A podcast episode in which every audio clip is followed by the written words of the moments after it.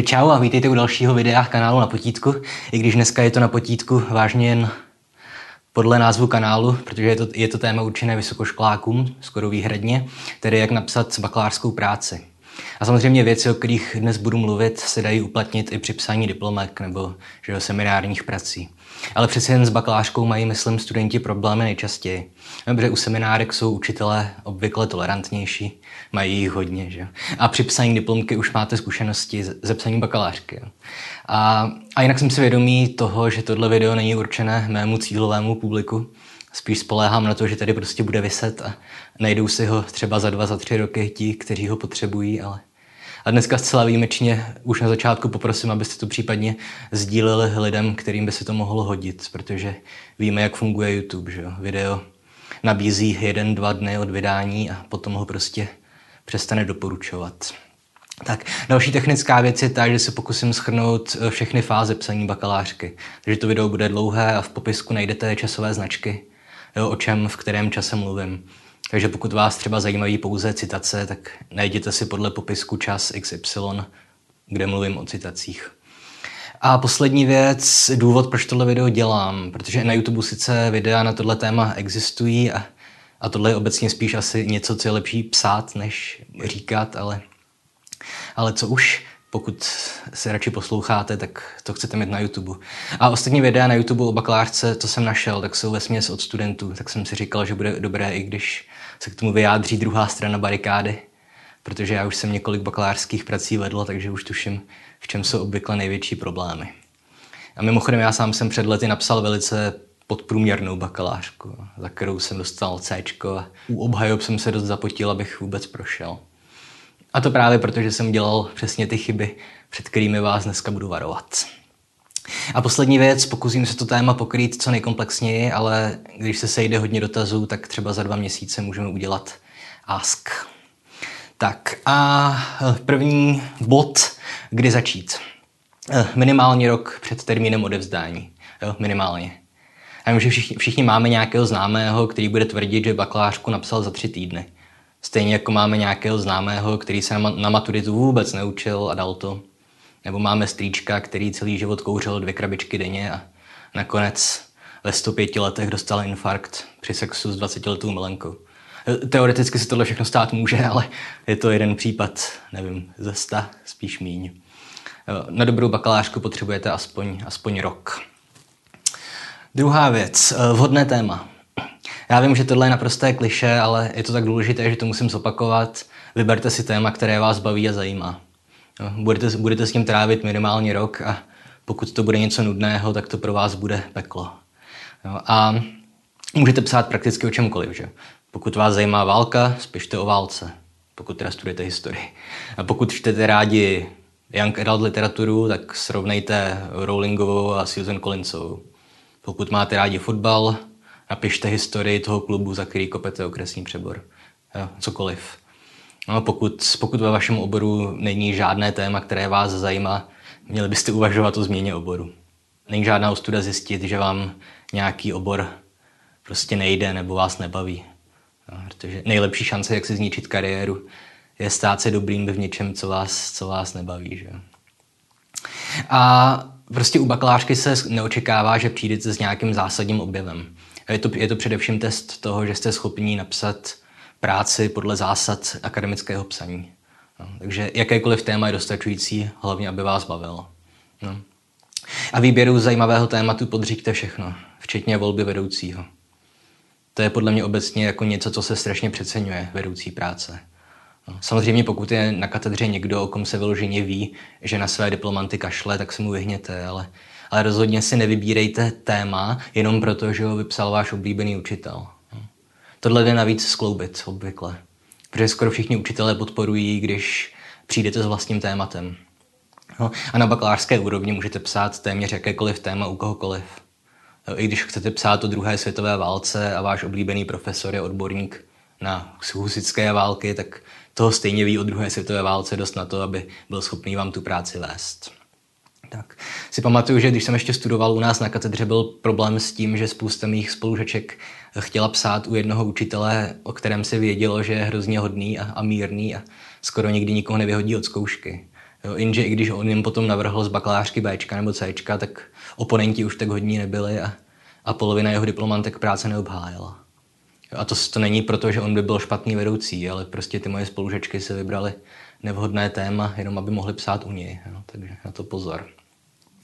A mimochodem, dále taky jako můžete být ambiciozní s bakalářkou. Sice jsem teďka před chvílí řekl, že se neočekává u bakalářky žádné převratné objevy. Jo, ale rozhodně není pravda to, že si ji přečtou jenom dva lidi, vedoucí a oponent. První věc, kterou obvykle udělám, když si připravuju video na potítku, tak je to, že otevřu web, že tezes.cz a stáhnu si všechny bakalářky k tématu, o kterém chci mluvit. A to dělám, protože bakalářky jsou samozřejmě volně dostupné na internetu a vždycky, vždycky obsahují seznam sekundární literatury. A takže je to pro mě eh, nejrychlejší způsob, jak zjistit, kde najdu nějaké zajímavé informace o té knize, o které chci mluvit. Že? A nejednou se mi stalo, že jsem si potřeboval zkrátka přečíst jenom jeden odstavec nějaké bakalářky, ale nakonec jsem si do toho začetl a přečetl si třeba celou kapitolu. Jo. Takže není pravda, že tu bakalářku budou číst jenom dva lidi. No a co vy víte, třeba při výzkumu zjistíte, že za ten váš fotbalový klub kopal prales někdo slavný a dosud se o tom nevěděl, protože jak si nikoho nenapadlo procházet výroční zprávy klubu Sokol horoucí pod máslí. A vidíte, kopal za vás Karel Čapek před první světovou válkou. Právě jste přispěli k bohatství lidského poznání. A poslední věc k volbě tématu, a to je snad nejčastější chyba, kterou dělá skoro každý, totiž nevybírejte si téma, které, které je moc široké. A tohle je navíc jako zdánlivě logické uvažování od studentů, protože pokud jste nikdy nepsali nic o rozsahu bakalářky, tak si na začátku nejspíš říkáte, že těch 40 stran, nebo kolik po vás chtějí, že to je strašně hodně. A bojíte se, abyste to zaplnili. Takže potom si studenti vyberou nějaké široké téma, začnou o něm psát a nakonec zjistí, nebo jim to sdělí oponent, že sice napsali třeba 60 stran, ale nic na nich nezdělili. Takže pokud chcete psát o dějinách vašeho fotbalového klubu, zůžte to na roky 1910 až 1914 a v tom období si všímejte jenom dvou hráčů. Pokud studujete biologii a chcete psát o chobotnicích, zužte to téma na nějaký konkrétní druh té chobotnice, nebo já nevím, jak se klasifikují chobotnice. A i to je pořád ještě hodně. Pište radši jenom o, o chobotu, toho konkrétního druhu chobotnice.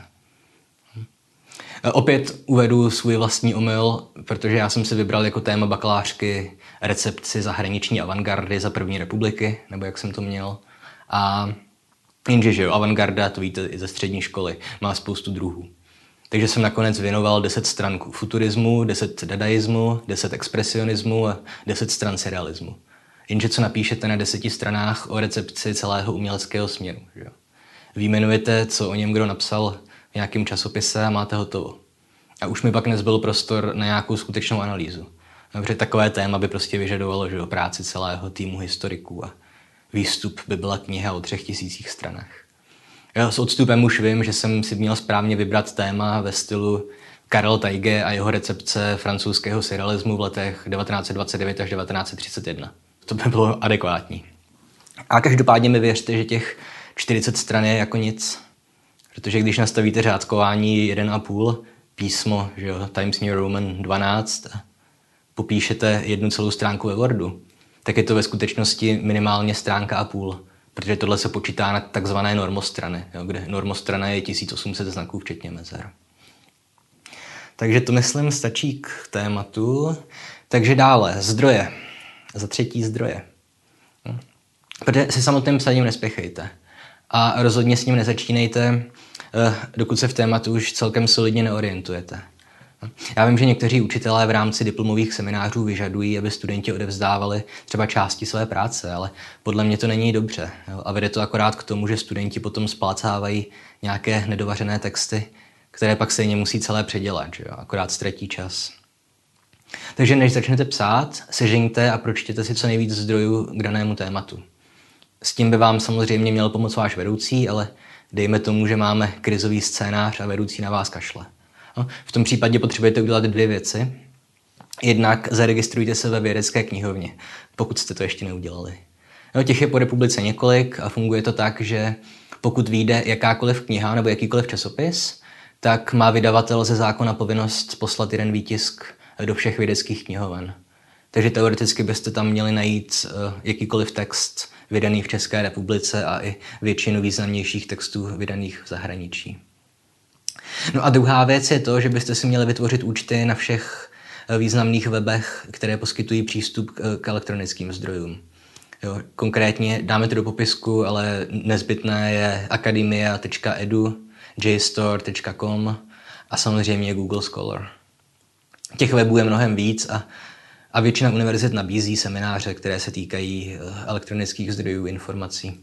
A těchto přednášek byste se rozhodně měli účastnit, protože logicky vzhledem k tomu, že teďka, když to natáčím, tak je pandemie, ale vy už možná chodíte ve skafandrech, tak bude stále větší množství zdrojů dostupné online a ušetříte čas, protože se nebudete muset trmácet do knihovny kvůli každé, každé knižce, kterou potřebujete.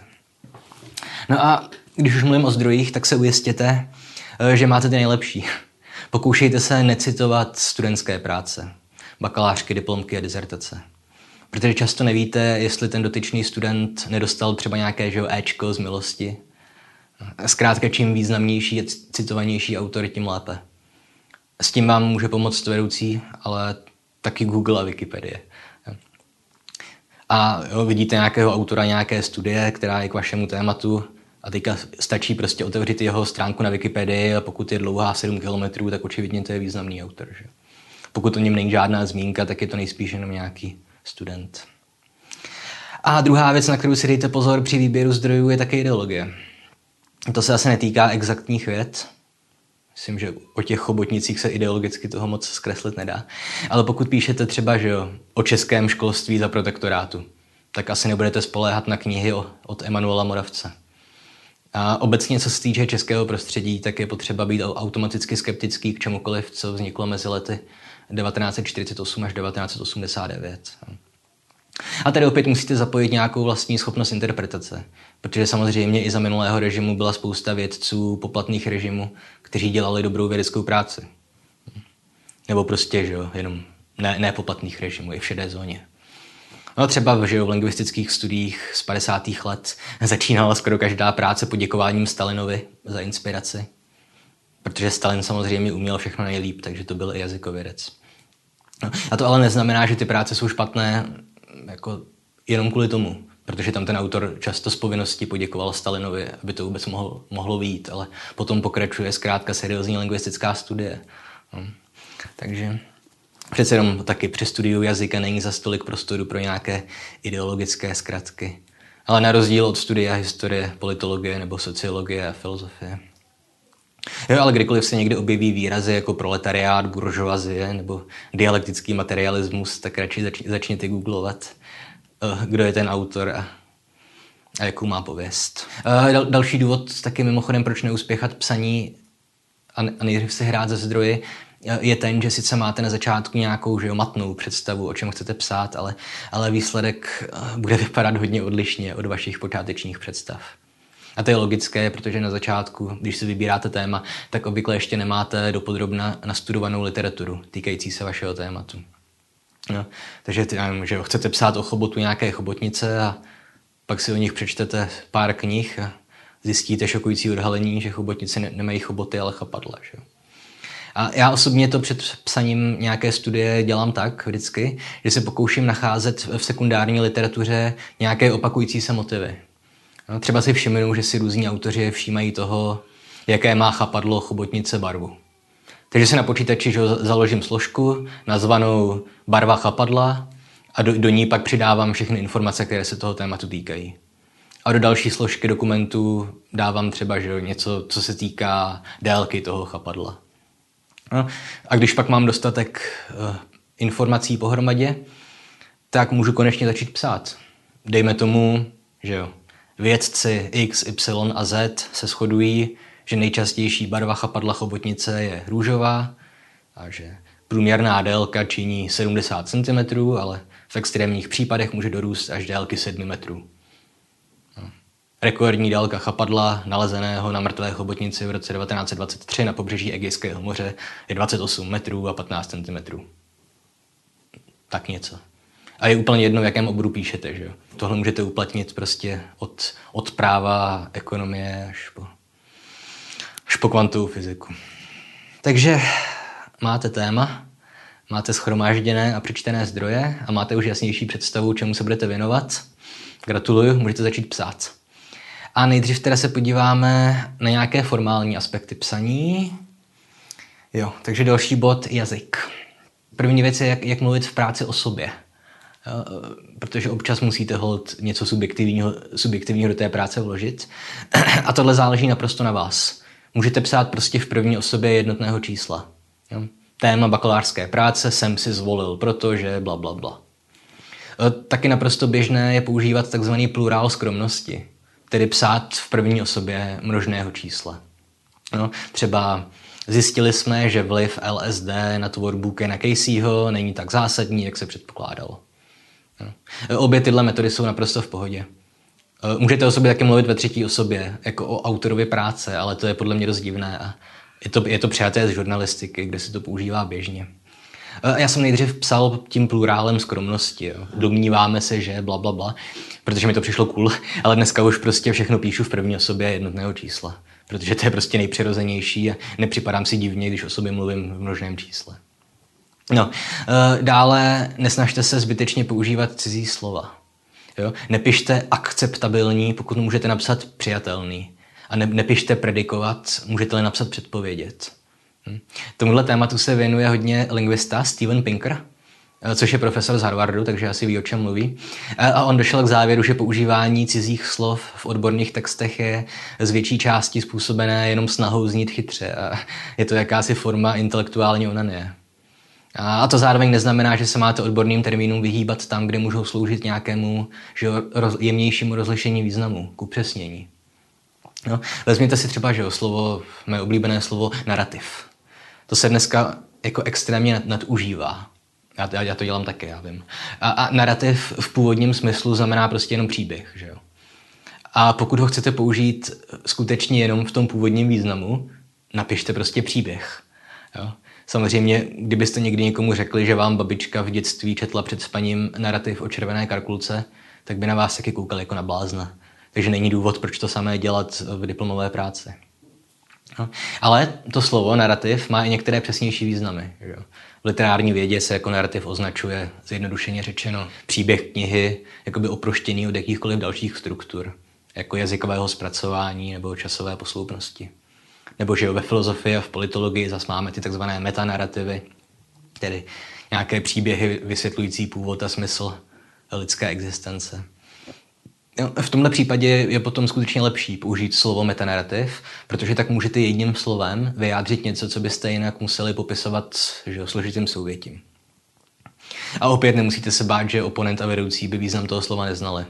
Jo, já, já sám občas v odborných textech dělám to, že hodím do, do poznámky pod čarou třeba stručné vysvětlení, eh, v jakém smyslu to slovo používám. Třeba jako, nevím, slovo narrativ užívám v souladu s Michelem Foucaultem, jo, abych se vyhnul nějakému zmatku. Protože některé termíny chápou různí autoři různě. Jo, třeba termín diskurs je typický příklad slova, které se tak strašně nadužívalo, až dneska vlastně nikdo pořádně neví, co vlastně znamená. Ale pointa je, jako pozor, abyste potom nezněli jako suterén. A co se týče stylistiky, používejte zkrátka odborný styl bez jakýchkoliv expresivních výrazů. Žádné zdrobněliny, žádné archaizmy, žádná pořekadla, fráze, kliše, žádné moralizování a podobné blbosti. No a taky pozor na, na psaní truismu. Na to jsou oponenti taky alergičtí. Můžu dosvědčit z vlastní zkušenosti. A nepokoušejte se o přechodníky. Stejně nejspíš neumíte použít. Ehm, přechodníky jsou přežitek, který můžeme v klidu nechat oficiálně dožít v nějakých starých knížkách. Stejně jako jsme se zbavili antepreterita, aoristu a já nevím čeho všeho. Ale zkrátka jo, pište co nejjedno, nejjednodušeji a kondenzovaně a suše. Jo, je sice možné napsat diplomku formou eseje, ale na to, na to bych se netroufl ani po těch svých deseti letech v akademii nebo kolik. Pořád ještě. Esej je fakt strašně těžký žánr. Dobře, dál. Citace a seznam literatury. Tohle je podle mě asi zdaleka nejdůležitější formální aspekt bakalářské práce. Protože chybějící citace může vést že jo, k obvinění z plagiátorství, což je asi největší strašák dnešního akademického světa. Dobře, plagiátorství, a třeba i nechtěné, povede zkrátka minimálně k odmítnutí vaší práce. A v horším případě k vyloučení ze školy.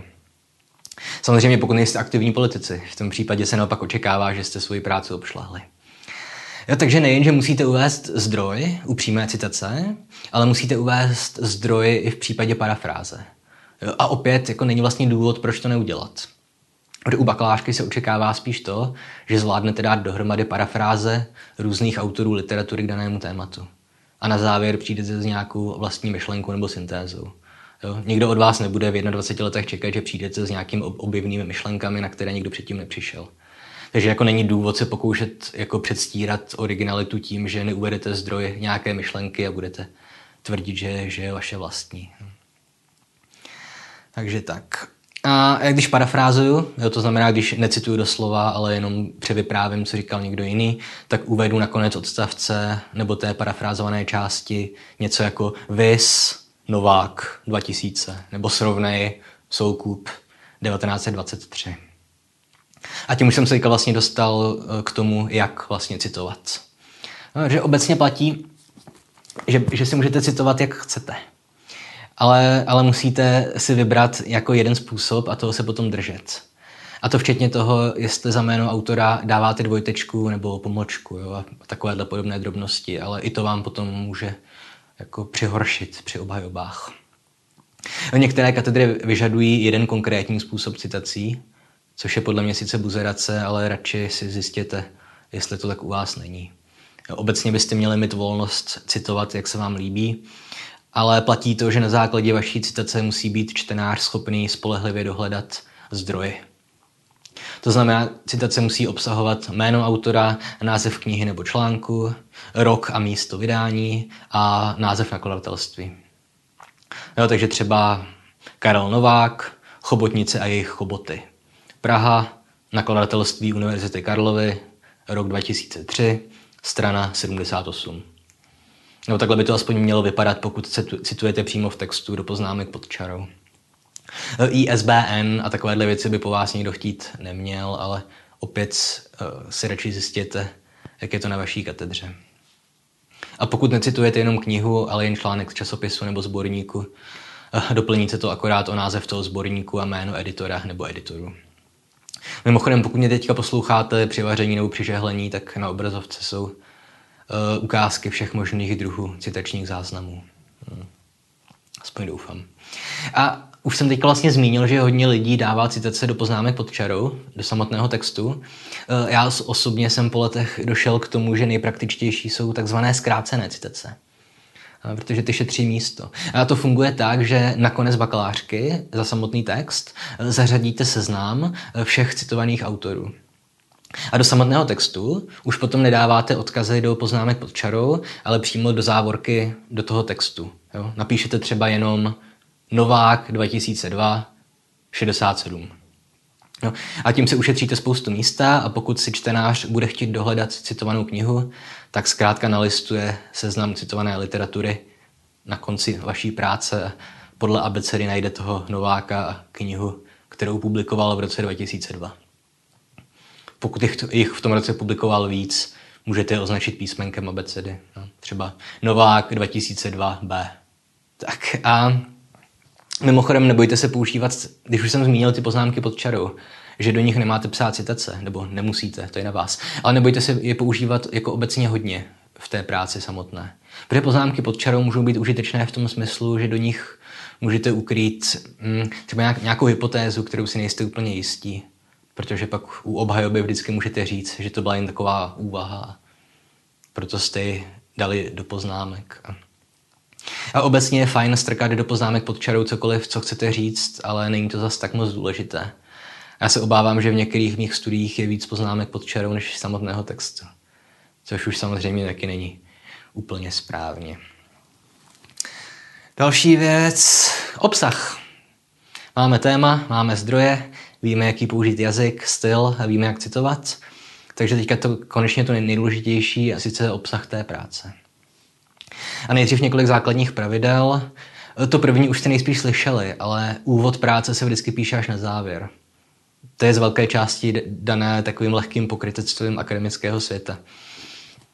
Protože v úvodu máte za úkol napsat, o čem chcete psát, jakou metodu chcete použít a jaké závěry očekáváte, že zjistíte. Takže kdybyste úvod napsali skutečně nejdřív, na začátek, tak byste pak v závěru nejspíš museli konstatovat, že jste nakonec psali o něčem trochu jiném, než jste chtěli a použili jste jinou metodu, než jste plánovali a vaše závěry vůbec neodpovídají vašim předpokladům. Proto se píše úvod až nakonec, abyste tam mohli napsat, co se od vašeho výzkumu očekává a potom se vám to v textu té práce vyplní nebo potvrdí. Další pravidlo, píšete-li o nějakém autorovi nebo historické osobnosti, tak eh, neobtěžujte čtenáře s autorským medailonem. Nejednáli se vyloženě o někoho, kdo není téměř vůbec známý. Pokud budete psát práci, která se zabývá nějakým aspektem díla Tomáše Garika Masaryka nebo Jaroslava Seiferta a vyplýtváte tři stránky psaním o jejich životě, tak jste vyplýtvali tři stránky svého času. Sice vám to asi nikdo vyloženě jako nevyčte jako chybu, ale uh, buď to budou ignorovat ty učitelé, nebo to v posudku bude shledáno jako nadbytečné.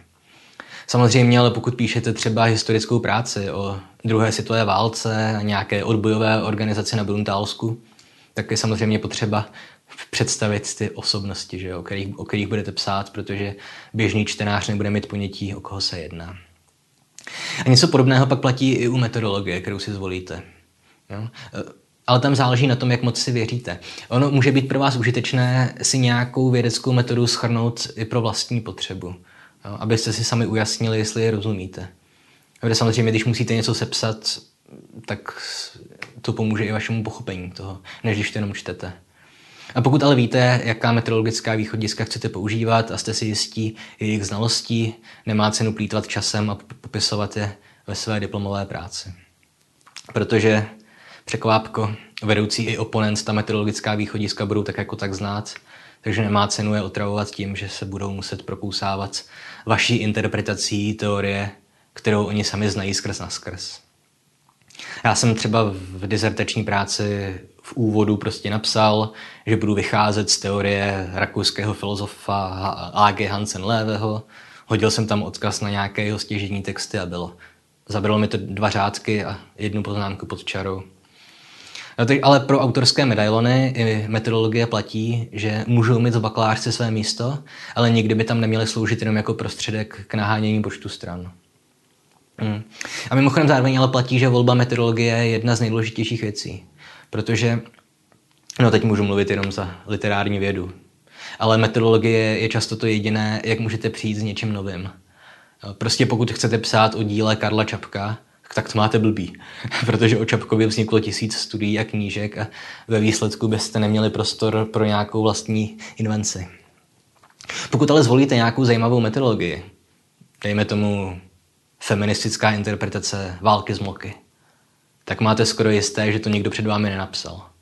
A i když potom třeba dospějete k závěru, že prostě ženy v tom románu jenom odpovídají dobovému trendu zobrazování žen v literatuře, tak máte pořád hodnotnější bakalářku, než kdybyste jenom vytvořili kompilaci názorů všech možných literárních vědců na knížku Válka z moky. A tímhle vlastně mlčím můstkem se dostáváme k dalšímu problému, který je, myslím, druhým nejčastějším kiksem při, tvo, při tvorbě bakalářky. A sice, co to je, jaké číslo? Číslo sedm. Pozor na kompilace. Hm. Kompilace znamená, že ve své práci prostě jenom schrnete, jak se o tématu vyjadřují různí vědci. Aniž byste vyprodukovali nějaký vlastní názor. A opět, tahle chyba je jako očekávatelná.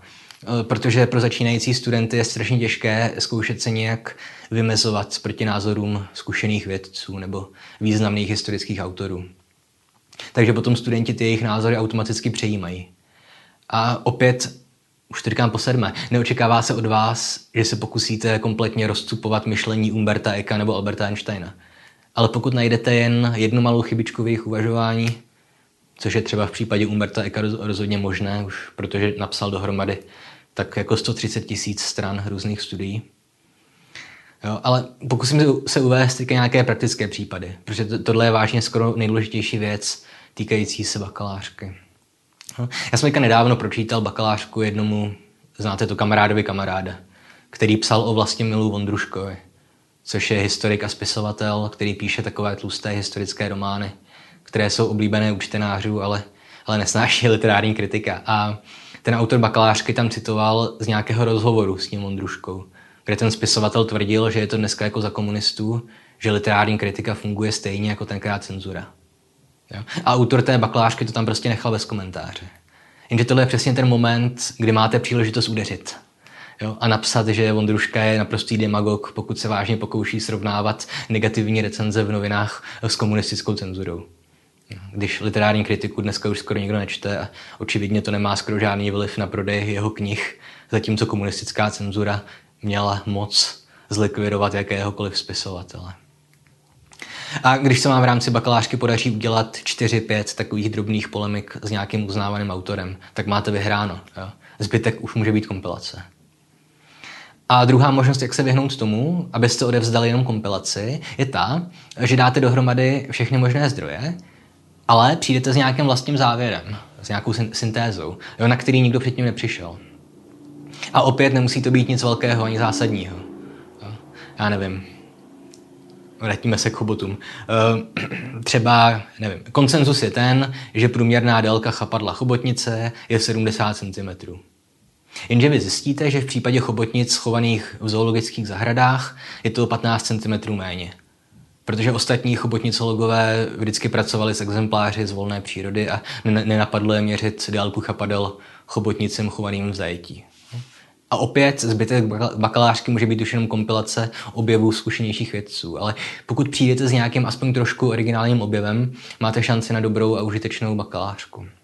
No, tohle se samozřejmě stupňuje, protože u diplomové práce už se očekává vyšší míra vlastní invence a dizertace by měla být objevená ze své podstaty. No, pak seminární práce můžou být pouhé kompilace. No. A tím už se myslím dostáváme k závěru. Bod 8. No, takže máte úvod, máte samotný text bakalářky a do závěru teďka schrníte nejdůležitější body toho, o čem jste psali. A nejvíc prostoru věnujte tomu, o čem jsem právě teďka mluvil. Tedy na co jste sami přišli, v čem nesouhlasíte s nějakými citovanými autory, taky jakým čtenářům je práce určená, případně můžete naznačit, jakým směrem by se měl ubírat další výzkum. Protože jste třeba během expedice do Egypta objevili nový druh chobotnice a už jste očividně neměli prostor psát i o jeho chapadlech. Jinak by vám ta bakalářka nabobtnala na 150 stran. Takže to můžete jenom jako napsat jako pro budoucí generace vědců, čemu se taky můžou věnovat. Do závěru. Tak, a než odevzdáte práci, nezapomeňte si zkontrolovat, že obsahuje všechny formální drobnosti, jako je abstrakt, že jo, česky a anglicky, obsah, mě z nějakého důvodu v diplomové práci nekorespondovala čísla stránek v obsahu a v samotném textu. Nevím, jak se to mohlo stát, když to Word dělá automaticky. A dále nezapomeňte poděkovat vedoucímu. Ujistěte se, že je celá práce napsaná jedním fontem v hlavním textu, jedním fontem v poznámkách pod čarou. Pokud chcete nějakou informaci zdůraznit, taky nepodtrhávejte, ale použijte bold nebo italiku. A nezapomeňte, tohle je uchylka, ale spojovník není pomlčka bude spojovník na klávesnici hned nalevo od pravého shiftu a používá se vlastně pouze ke spojení dvou slov. Třeba Rakousko-Uhersko se píše se spojovníkem. Ale pomlčka se naopak v češtině používá jako interpunkční znamenko a někde vám to sice automaticky opraví textový editor, někde ale ne. V tom případě použijte pro pomlčku klávesovou zkratku Alt 0150.